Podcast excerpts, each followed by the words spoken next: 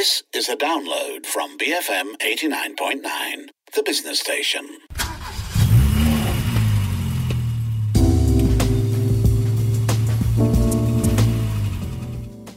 BFM 89.9, the business station. Welcome to Cruise Control, the car show here on BFM. My name is Rich Bradbury. I'm joined by the fantastic people of Arif Ruse. He's a man with the news. Say hello, Arif. Hello, Richard. And Daniel Fernandez. He's the man with the website, dsf.my. Say hello, Daniel. Hello, everybody, and selamat berbuka puasa. Wow. Oh, so very nice of him.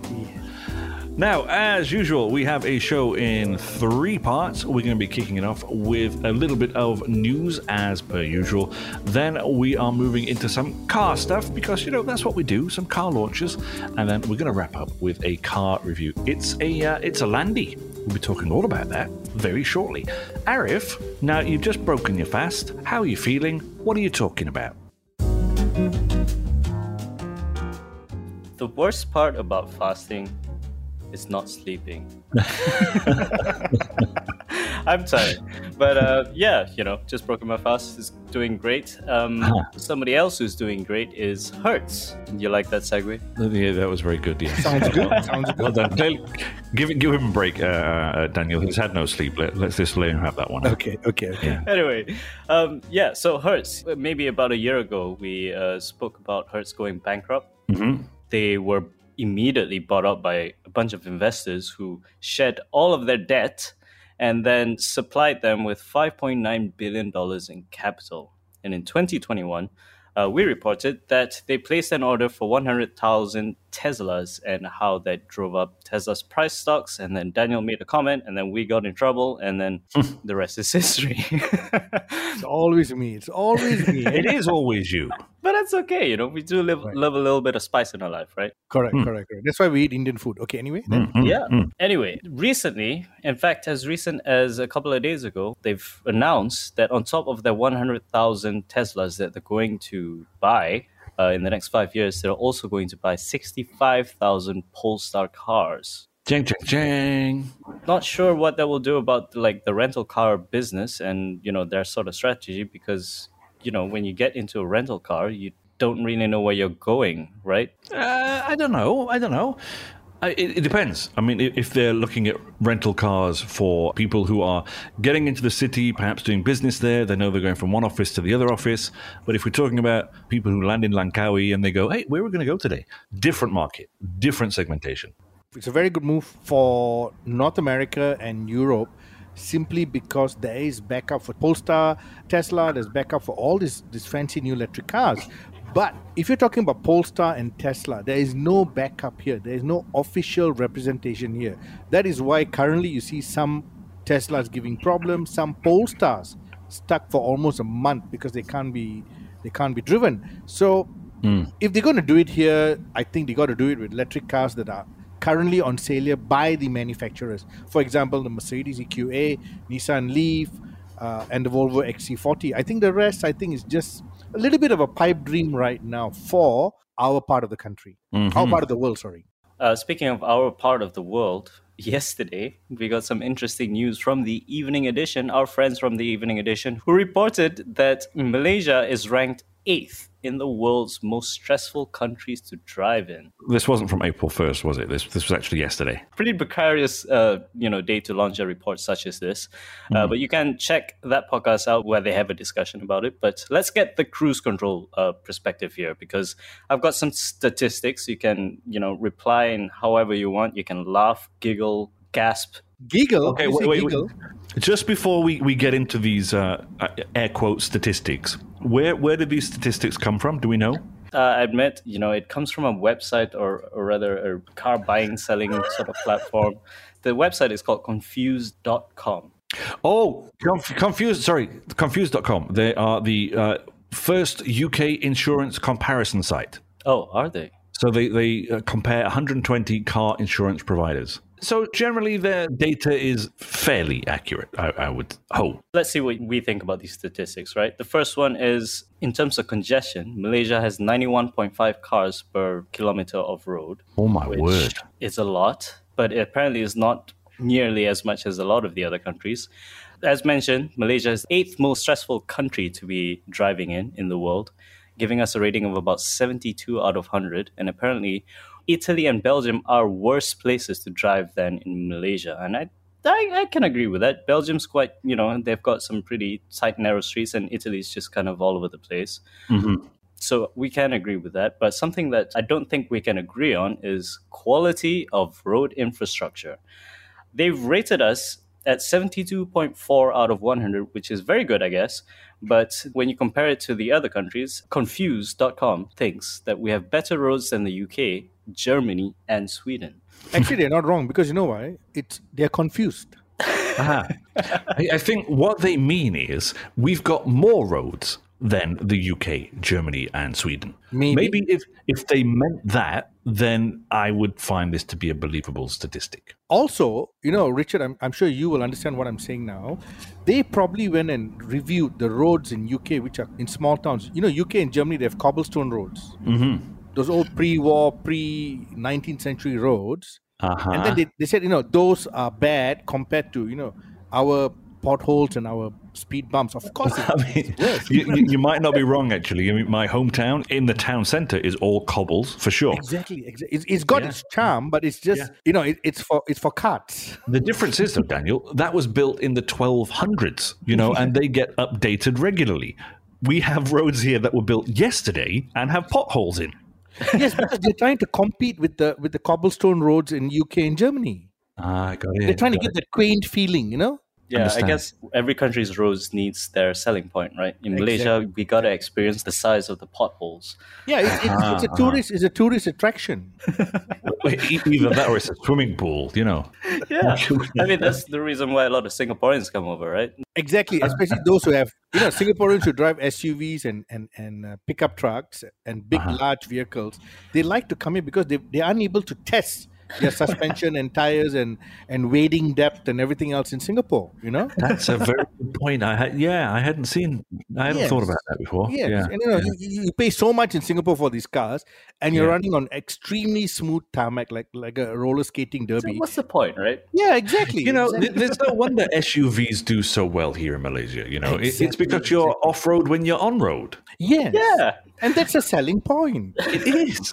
Now it all makes sense. You see, Yeah. I'm ge- I'm starting to get it. Yeah, if this wasn't the case, all of us will be driving low slung, low rider cars. Yeah, yeah, And it doesn't yeah. make sense. How long have we been doing this show, Arif? Four years. Now I understand why SUVs are so popular. finally. Finally, it's finally clicked. I mean, you Got were it. complaining about the roads around your neighborhood because Oh, you don't my word, yes. understand. Ah, yeah, yeah. I don't understand. Yes, yes.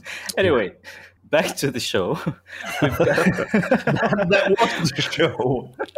uh, we're still going to be talking about highways and roads, I guess, because um, I guess one of the big stories of the week was um, that the government announced that they would be hitting the pause button on toll hikes on Klang Valley highways. This is something that we've been reporting ever since the previous government, the previous two governments actually now, um, you know, where they wanted to try and solve this problem. And apparently this time it will, I mean, restructuring the toll concessions uh, will cost the government about 4.3 billion ringgit. But as I've said, heard this so many times over the years, um, what does all of this actually mean? Daniel, your, your thoughts?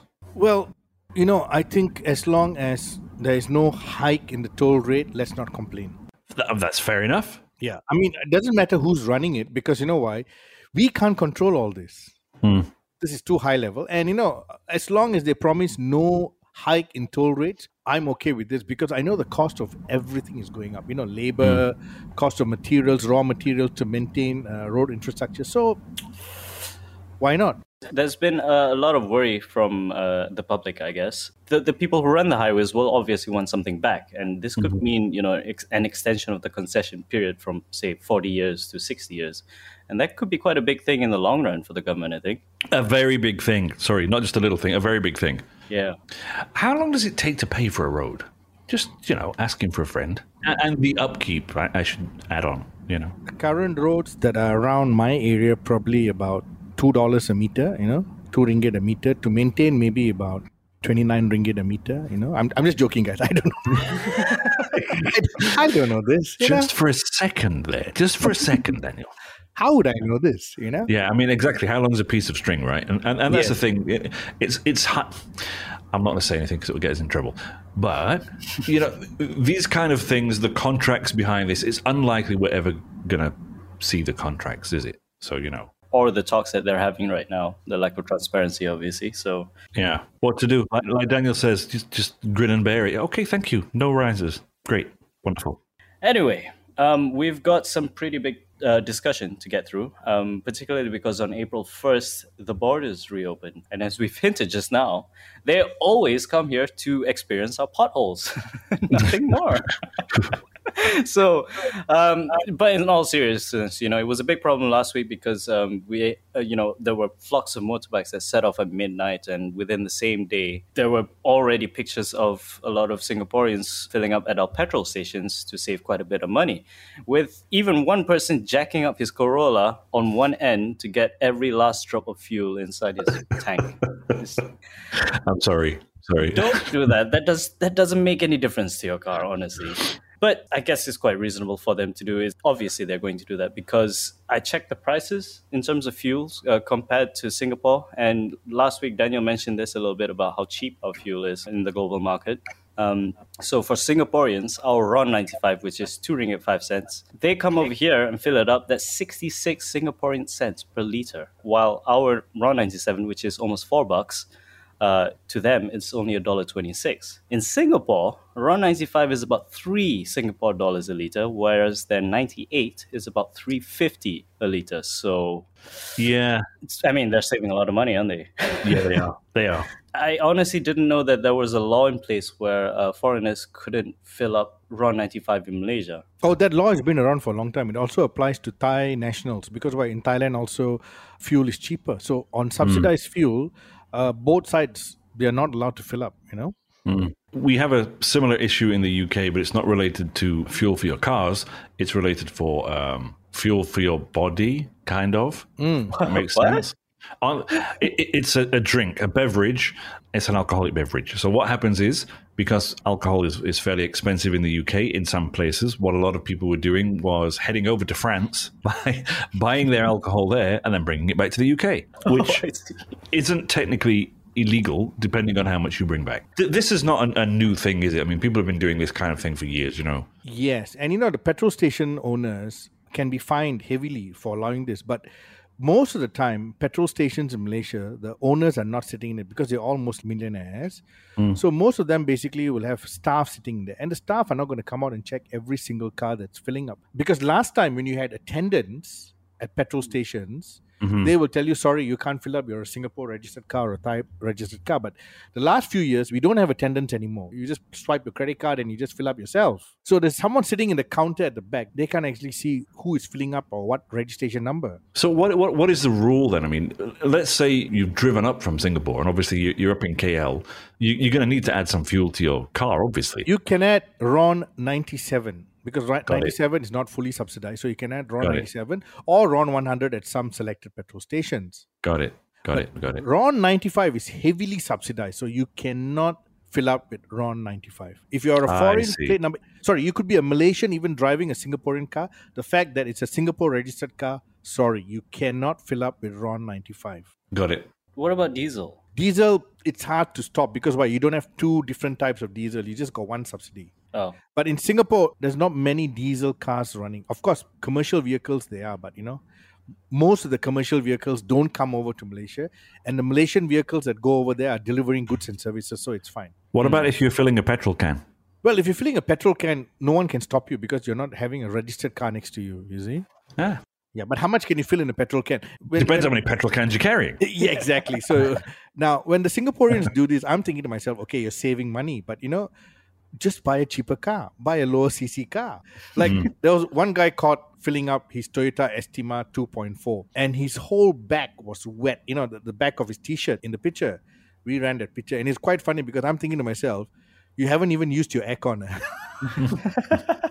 For your whole t-shirt to be wet, you know, the big mark there, you know, that means you're not even using your aircon. Then why are you driving a Toyota Estima? Go and buy mm. yourself one small little compact car, you know? Well, there you go. Exactly. Okay, let's take a short break. It's all getting very heavy.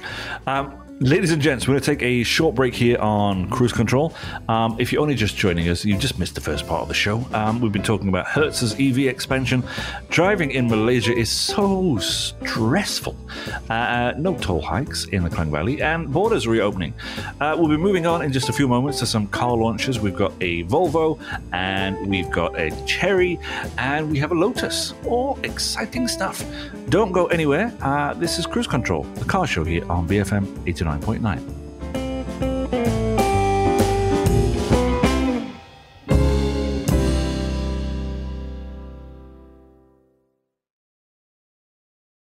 Because freedom matters. BFM 89.9.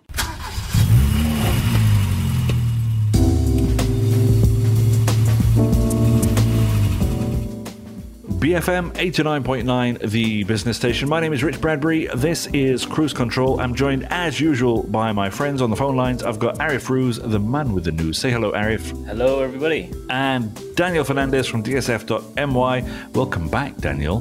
Thank you and selamat berbuka puasa, everyone. He's so good at that. You should be doing like radio adverts for, you know, dates and things. I am doing that. Ah.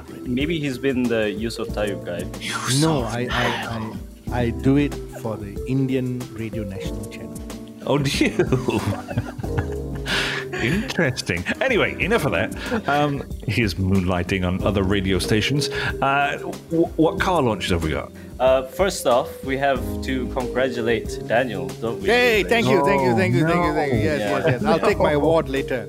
Yeah, uh, because he guessed the price of the Volvo XC40 Recharge cor- correctly, not totally correctly, but very What, close. what close, did, very what did he say? What did he say? I think it was. I think you said it was 258, wasn't it? Correct. I said 258 thereabouts, so they launched it at 262, 4,000 ringgit difference. Okay, not bad, not bad. Yeah, All right. yeah. But you know, I got I got the Hyundai Ioniq 5 pricing right on the money. 199 and it's 199. I feel like you should get on a game show, Daniel. I know, I'm already on a game show in uh, Malawi. anyway, 262,000 ringgit is the price for the Volvo XC40 all electric recharge. That's 21,000 ringgit more than the petrol and 3,000 ringgit more than the plug in hybrid version, which offers up a bit of a interesting decision. Do you want to go long range or are you going to be, you know, staying around in the city? But this XC40, as mentioned in previous shows, it kicks off a massive journey for Volvo to have 75% of their sales in Malaysia to be electric vehicles by 2025, as well as exporting this XC40 to the rest of the ASEAN region. So, very, very, very, very big deal uh, for Volvo. Indeed, indeed. Speaking of the ASEAN region, we have news from this Chinese brand called Chery, don't we, Daniel? Yes, and um, you might not know this. Chery used to be in Malaysia. Yes. Yes, they used to be in Malaysia. They had a, a facility in uh, PJ Section 13, is an industrial area uh, behind the Dutch Lady uh, factory. Oh, I remember seeing these badges, yeah. Yes, and they sold a car called the Chery Alado, which was an absolute fabulous failure. and they, I mean, that car was so bad. I remember test driving it in my early days in this job, and and I had to send it back after a few hours. I said, you know, I'm worried that the car will literally, no jokes, literally fall apart. The trim was all just rattling Oh, no. and you know so many things didn't work and then soon after they launched an mpv called the Chery Eastar and the Chery Eastar was actually based on an old mitsubishi platform and mpv which did not actually come here. It was it sold few numbers here. It was called a mitsubishi step wagon or something like that. And they did quite well with that because at that time there was a growing need for for compact seven seater mpvs and the only other rivals were basically the Honda Stream and the Toyota Wish, which were much more expensive. Mm-hmm. Hmm. So the Chery sold quite well, but what happened is a lot of complaints started coming back because there were a lot of failures, but not with the engine because it was a Mitsubishi based engine, but everything else was failing.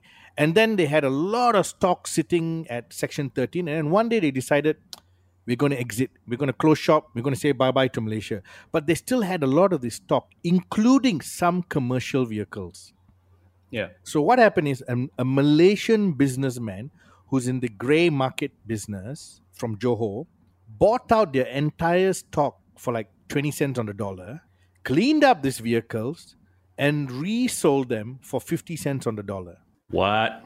Yes. So you suddenly had, like maybe about four or five years ago, a whole bunch of these E stars running around southern Malaysia, hmm but no after sales, no warranty. Just cars. Just cars. Actually, you know, in terms of running the cars, not a big issue because, like I said, Mitsubishi engine. But it's with the trim, electronics, uh, little, you know, comfort features that that will fail. But you know, for someone who's on a tight budget who doesn't want a cheap and cheerful Proton Exora, the MPV makes a lot of sense. But now, now Chery has rebuilt their position in China. They are no longer, uh, you know, platform sharing or substandard car manufacturer. They are on top of their game in China. You might say that the cherry has ripened. Ooh, ooh, nice one, Richard. Gosh. So, Chery has been teasing us, media, for the last three months with press releases about what they're doing around the world, but not in ASEAN. So, we suspected that they were making a, a play to come back into ASEAN. And then they launched at the Indonesian Motor Show a couple of vehicles and followed with news of doing local assembly for Indonesia and the region. That's a pretty big deal because, like you said, Chery is no longer nobody, right? They're very big in China. And if we look at the Omoda 5, which is their newest car, Yes. it looks really good. It looks good. It looks stylish. If you look at the interior, it's ooh, it's up there with with the Japanese and the Koreans. Yeah. I can't say the Europeans yet because I've not had a touch and feel point, but I'm talking about looks is great. Um, I heard that Australia is buying up these cars by the hundreds, and the order banks in in like the Middle East and and other countries has risen very high. So Chery is back.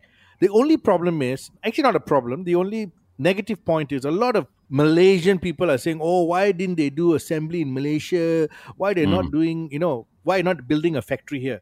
Fact: We are already facing a shortage of workers in our mm-hmm, factories. Mm-hmm. Yep. We are already having problems trying to get parts and everything else within our factories. And our total vehicle cost of production has gone up. Hmm. So, for any car company right now, Indonesia seems like a better bet for ASEAN because why? Mm-hmm. Huge labor force. Yeah. There's no more corruption as much as, as before, and they're helping you know investors come in. You know, Hyundai has gone and opened a factory there. So many others have gone. Battery companies are opening factories there for electric cars. So it just makes sense for Chery to go there. Now, the next biggest thing is because it's going to be built, I mean, assembled and built in Indonesia, it's definitely coming to Malaysia in the very short term. Yeah. Now, the only problem is can they compete with the Geely Proton push? You know, Mm-hmm. because Geely and Proton have the national car status. They can price their products much better because they pay lower tax. Now, Chery will have to pay after tax, so they'll not get that preferential incentive. So, this could be the little bit of competition that we need in our market. But you see, if all this happens the way we say it's going to happen, you're also going to see traditional brands that have invested heavily in factories here slowly scaling down Mm-hmm. Which is not good for the market also. But never mind, we'll wait and see what happens. Anyway, Mm. uh, just now we spoke a little bit about Geely. So now we're going to speak about one of Geely's cars. Not a Geely, though, it's a Lotus. Yeah. Over the last week, they, they launched this new SUV called the Lotus Eletre. And uh, let's just get a few thoughts on what this car is and what it looks like. yeah. Can we go with what it looks like first? Yeah. Sure. Uh, I, I think I sent it to you. Was it last week, Arif, or over the weekend or something? Uh, scrolling through my Instagram page, I'm like, "Oh, what's that? It's so ugly." my first impression of it. Um, but I don't know. I mean, the, the more I've kind of looked at it, the more it's kind of grown on me a little bit. Um, it reminds me of some kind of transformer kind of vehicle, um, or even a Tonka toy. Yeah, I, I don't know. There's something odd about the styling of it. But this thing looks enormous. Daniel, any thoughts on the looks? I'm going to say this, and I'm going to say this. You heard it here first. This is going to make the Lamborghini Urus go into retirement. Ooh. I think it just has a bit more pizzazz about it than the Lamborghini. The Lamborghini just kind of looks like, you know, I stuck a Lamborghini body on a on an SUV, but this it doesn't even look like a Lotus, does it? Exactly. And I think like Richard, I'm not taken completely by the looks. I Mm. think it's an age thing, you know, because me and Richard are moving on Don't to senior citizen status. You keep putting me in the same category as you. Come on. you know whereas arif is still a young adult you know so he's he's got different viewpoints but sorry to say this richard i think you know for us maybe we're more into like you know bentley rolls royce jaguar Yeah, you know the, the thing is, though, I mean, I, I have this fondness for like future-facing cars. You know, cars that look as though they they belong. You know, ten years in the future, fifteen years in the future. This doesn't give me that vibe. The the rear end of it kind of does, but there's just something. I don't know, unnerving about the front. It just, I don't know. There's just something about it. okay so i'm going to ask you this when you saw the urus did you like it Not at all. Do you know what it reminded me of? Honestly, what um, a fat Proton Satria. you see i can i can go with you on that but you see the thing is it sells so well and if you look at the ownership it's actually a lot of old guys like us who want to feel young you know But I mean, it, it's it's not a cool Lamborghini at all, is it? Let's be honest. It's Exactly. not. But that's how it rolls, you know. So I think this is going to sell very well, and it's going to put the Urus. You know, unless Lamborghini comes out with a brand new Urus that looks even even more daring than this. But hmm. meanwhile, with the Lotus badge and what they're doing and how they're, you know, they've got an office in Malaysia. Hmm. Yeah. So they got an office in Malaysia. I've, I've already spoken to them, asking them whether this car is coming in. They said, well, just wait for the announcement. So I'm sure it's going to come in. It's going to sell beautifully well. And we're going to see it on the road. And you'll see the guys driving it mm, will mm. be older than us. Mm. I mean, I, I don't doubt that, I, and I think it depends on what color it is. I mean, I Right. the, the the typical Lotus yellow doesn't really do it for me, but I think you know, if it were available in black, then maybe you know. Because it hides all those unusual lines. Correct. yes. You know, it's it's interesting, Rich, that you mentioned the Tonka truck thing because mm. when you said that, it just immediately threw me back twenty years when we were walking around Toys R Us. And you got your Uh-huh. first Tonka. It looked like some kind of some sort of like bastardized version of an SUV that already existed, right? Yeah, And those are yeah. the sort of things that you get in those.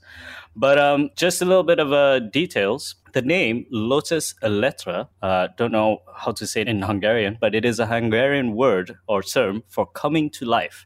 And this signifies truly a new era for Lotus. Like Daniel said, they're making an SUV. They're doing exactly what Porsche did with the Cayenne. They're doing exactly what Lamborghini did with the Urus. And they're doing exactly what Ferrari is going to do with their new SUV, which is equally as horrendous. but everybody will, will buy one. Um, but anyway, you know, they've already launched the, their sports car that we love, the Emira. They've launched the supercar, the Evija, which is both, you know, spectacular cars and they've received huge praise for them. But um, this Eletre really signifies, uh, hence the name, how the company intends to change its fortunes from a struggling Norwich based super niche sports car manufacturer into a global sports car brand. And as mentioned, you know, this car is massive. This Eletre is different. It's Lotus's first five door production car, their first non sports car. And they say, um, you know, last week how Daniel wanted to uh, recategorize the V60 this is another example of a car manufacturer just throwing some names out there because apparently this is the world's first electric hyper SUV. What's a hyper SUV? They just made it up. they Just made it up. I mean, But, I- uh, just sorry, just just to look at the front of this thing again. It it, it does have the front grille from the Evija, doesn't it? Yeah. That's uh, okay. All and right, it's now got the it. lights from the Lynk & Co. And if you look at the side profile, it's a Lynk & Co.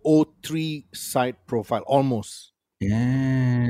The reason why I guess it, it all looks similar to the Lynk & Co is because it's probably a Lynk & Co chassis. Um, Probably. the- probably. They say the tech stuff, all the tech stuff inside comes from China. The EV powertrain itself comes from Sweden, so I'm guessing Polestar stuff. And the tuning and testing is in the new facility from Germany. And as Richard pointed out just now, this is one massive SUV. It's Range Rover size. Can you imagine a Lotus that is 5.1 meters in length and 2.2 meters wide? That's bigger than the 7 Series. Oh my word! How, how heavy is this thing? Um, remember that ethos that they had at lightness? Yeah, yeah. Nah, this is this is expected to be. I mean, they didn't really reveal any figures, but I did a bit of digging, and it's 2.5 tons apparently. What? At lightness, huh? But, you know, electric Wow. cars are all heavy because of the batteries. yeah, So yeah. as you as you add range, you you add you know weight? Uh, the battery though is very very substantial because um, it's an 800 volt architecture. This car, so it will charge faster. You know, the ba- the powertrain will be more efficient. The battery will be more efficient. But I think this is one of the largest batteries due to come out in a motor vehicle these days. Over 100 kilowatt hour battery, whereas for example BMW iX or BMW i4 that's 65 to 75 kilowatt hours battery. And this gets you 600 kilometers of range. A super duper fast charger will get you about 400 kilometers of range in just 20 minutes, which is hyper impressive, I'd say. Hyper SUV impressive. Um, it's got all wheel drive, multi link air suspension, a minimum of 600 horsepower, and a sprint in under three seconds. Apparently, deliveries start in 2023 with China, Europe, and the US. So, Malaysian buyers, 2024, I guess. Sit on your hands and wait, mate. Yep. All I want to say is 15 years from now, maybe 16 years from now, you know, sales are, have already gone through the roof and they've sold a lot. I just want to buy all those, you know, dead batteries Hmm. and stand them up and make a wall around my house. Okay, then. Moving swiftly along. Um, we've got another car, another very, very interesting car that I think excites car enthusiasts all over I the know, world. uh, I, I'm, I'm just trying to digest Daniel Trump's messaging there. I'm trying to move swiftly along. sorry, sorry. Anyway, carry on, carry on. but uh, you know, last year Toyota took the world by storm when they released the GR Yaris. It was really the talk of the town, talk of the world, talk of. Oh, you two loved this thing. You two loved it. Um, have you driven it, Daniel? I have driven it. I love it, but it's such a funny looking design. Basically, a hamster. Yes, but this Corolla is the way it should look. I haven't even introduced it yet, Daniel. Sorry, sorry. but Can yeah, you guess G- what we're talking about next, folks? Have a guess. Thanks, Daniel. but the GR Yaris, you know, it was a small two-door hatch, looked like a hamster, 1.6 liter turbo three-cylinder, 260 horsepower, six-speed manual, all-wheel drive. Looked and drove like a modern WRC car, apparently. And as Daniel teased, this is the Toyota GR Corolla, and Toyota is basically responding to how well the Yaris was received, and they see the potential with the branding and everything, and they've decided to take a European version of the Corolla and stick all of the Yaris bits into it, including the all-wheel drive system, the powertrain, which had its internals beefed up to get a total of 300 horsepower from a three-cylinder engine, which is absolutely insane. They've reinforced the chassis, new suspension, and uh, it's bound to take the world by storm. You know, there's talk about Toyota GR Gazoo Racing going through the entire Toyota range, and imagine, you know, Toyota 4Runner GR. It's very, very exciting. this is the hot hatch that will worry the A35, the Golf R. These are the cars that will be worried if this car arrives in Malaysia, and it will arrive. Rumor has it it will arrive, and it'll be about 330 to 340. You heard it here first. I just love the fact that this car really looks like a touring car. Just look at that flared mm-hmm. arches. That's you know that's that's a big bottom. And I'm not going to call it a hot hatch. I'm going to call it a hyper hatch. um, you know the whole world is very excited about this car, but and and you know as I mentioned that uh, there has been talk about Toyota looking to expand their Gazoo racing division to make more cars like these, but they have apparently said that they're going to keep these cars as limited production because they're quote unquote special. These will be one of those cars that in 15 years' time, people will still be clinging on to them. And if they want to sell it, you're going to have to fork out a million ringgit. It's just going to be like that. Crikey, O'Reilly. I do like the look of this thing. It looks, yeah, aggressive and mean. And Yeah, I want one. yeah. Right. Is it time for a break? Yes, it is. Uh, we're going to come back with something a little bit more refined after these uh, short messages. We'll be coming back with a uh, Land Rover Defender P400 here on Cruise Control, the car show, here on BFM 89.9.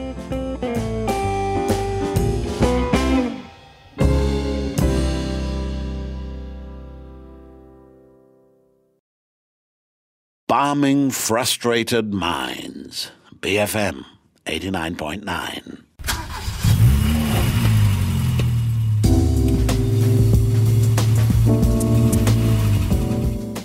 BFM 89.9, the business station. This is Cruise Control, the car show here on BFM. I don't know who that fellow was who just uh, outroed the uh, previous section, of course, when we were speaking about the Toyota GR Corolla. Uh, we've got something a little bit different. Um, after that, we're speaking about a Land Rover Defender P400. Somebody um, got to do a test drive, didn't they? Somebody got a lot of fun out of this, no? Mm. Okay, so I got the Land Rover Defender for. Hang on a minute. Shall we just get all the British jokes out of the way first? No, no, no British jokes because you know why? It is owned by Tata. Ah, there we go. There okay. we go. So I got to get the Land Rover Defender P400, which is the top version on sale in Malaysia right now, mm-hmm. for an for a 24-hour test drive, just one whole day and night. Uh, reason is because the car is sold out. This Defender is sold out in Malaysia there is a 9 to 11 months waiting list. Wow. So you didn't manage to go bush bashing? Yes, I didn't do any bush bashing. It was all in the city. I got it in the morning. I went around as much as possible. Then I went out at night also. Then I had to sleep. So I had to put it to rest. And then in the morning, I went out again. I did quite a bit of mileage on it. I ma- managed to even get two friends to test drive it. Um, one is a, an experienced person who's driven a lot of cars in his previous job. Another guy who's actually a bit of a Range Rover fan and who's always said, "Oh, Land Rover is not for me." You know what I'm saying? so I can understand that because when Land Rovers were built, they were something for the common man, people like mm-hmm. me and Arif. You know, the common man. You know. Hey, hey. I said common men.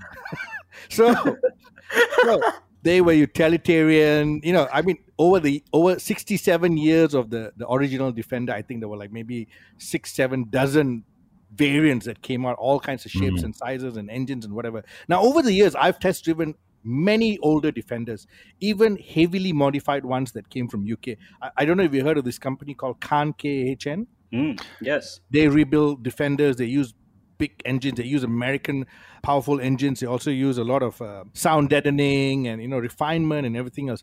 But no matter what they do, it's still a defender. You know, it's still a classic defender. Its seating position is just out. The steering is wig.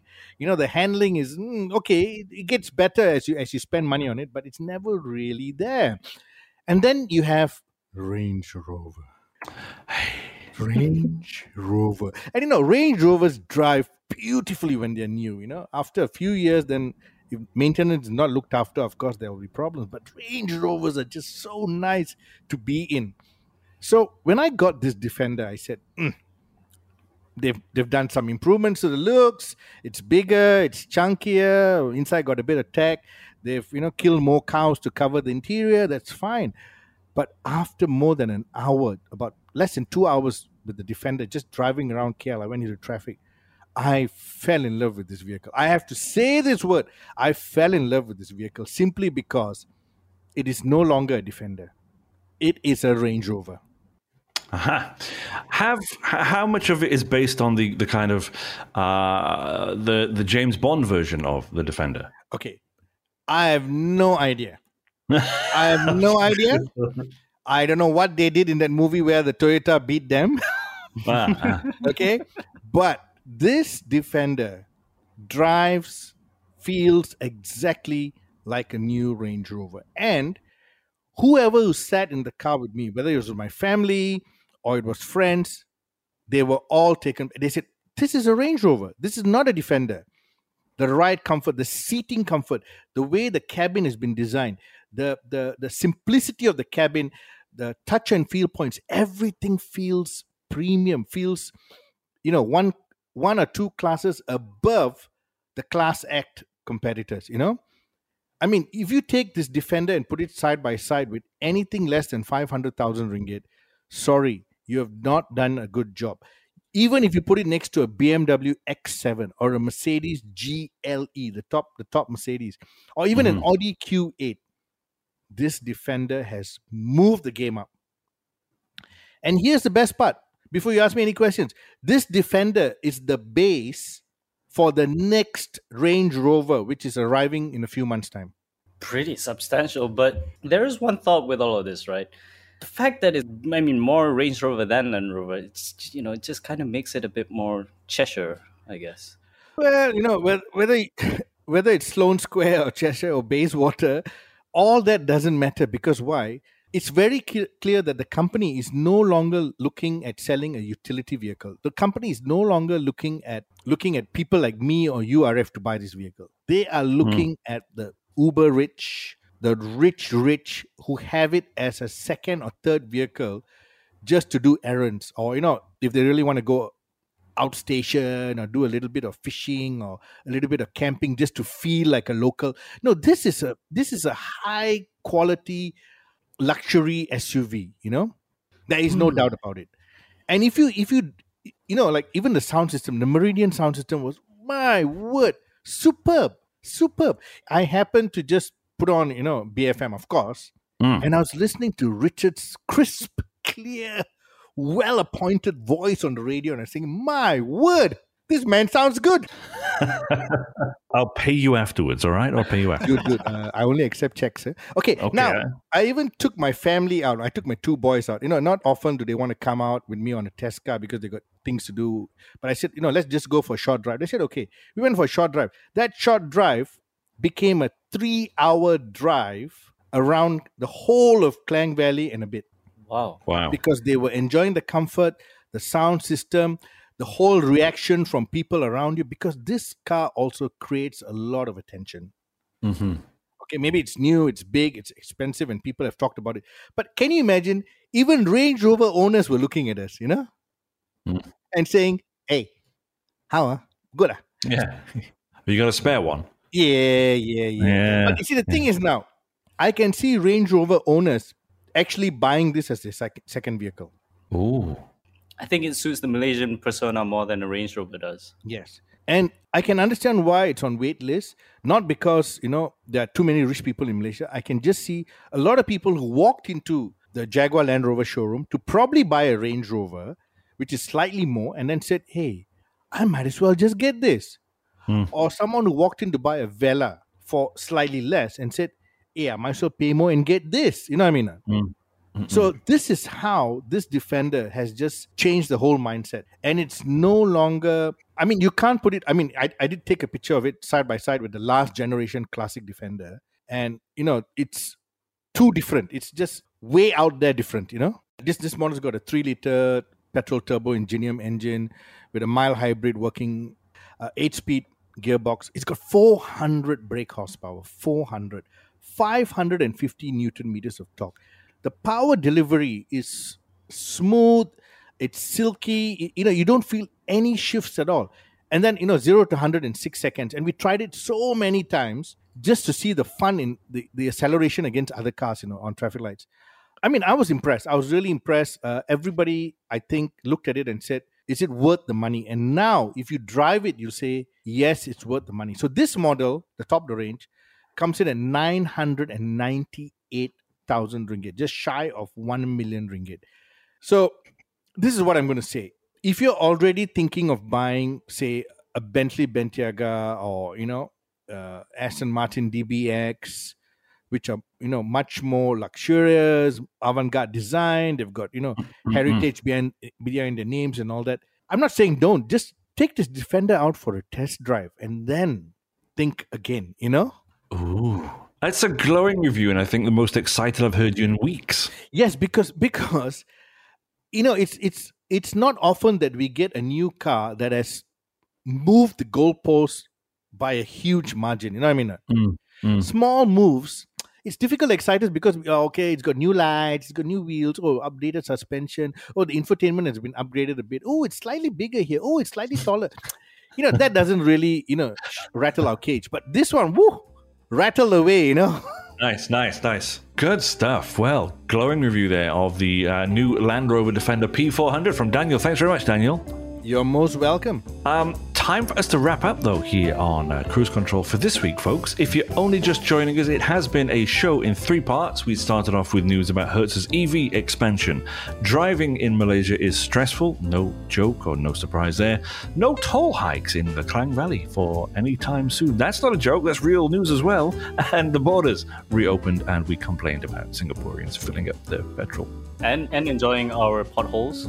and enjoying our potholes, of course. And Richard had a revelation about why SUVs are so popular here, finally, in Malaysia. And then, of course, we had uh, the car launches. We had Chery, we had the Lotus Eletre, and then the Toyota GR Corolla. Wrapping up there, of course, with that car review. And if you did, did miss any part of this show, don't forget you can download the podcast wherever you normally download it from. We recommend the BFM app. It's available in the App, app Store or Google Play. My name is Rich Bradbury, and on behalf of Arif and Daniel, this has been Cruise Control on BFM 89.9.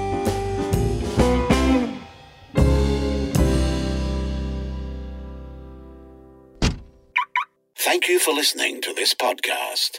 To find more great interviews, go to bfm.my or find us on iTunes. BFM 89.9, the business station.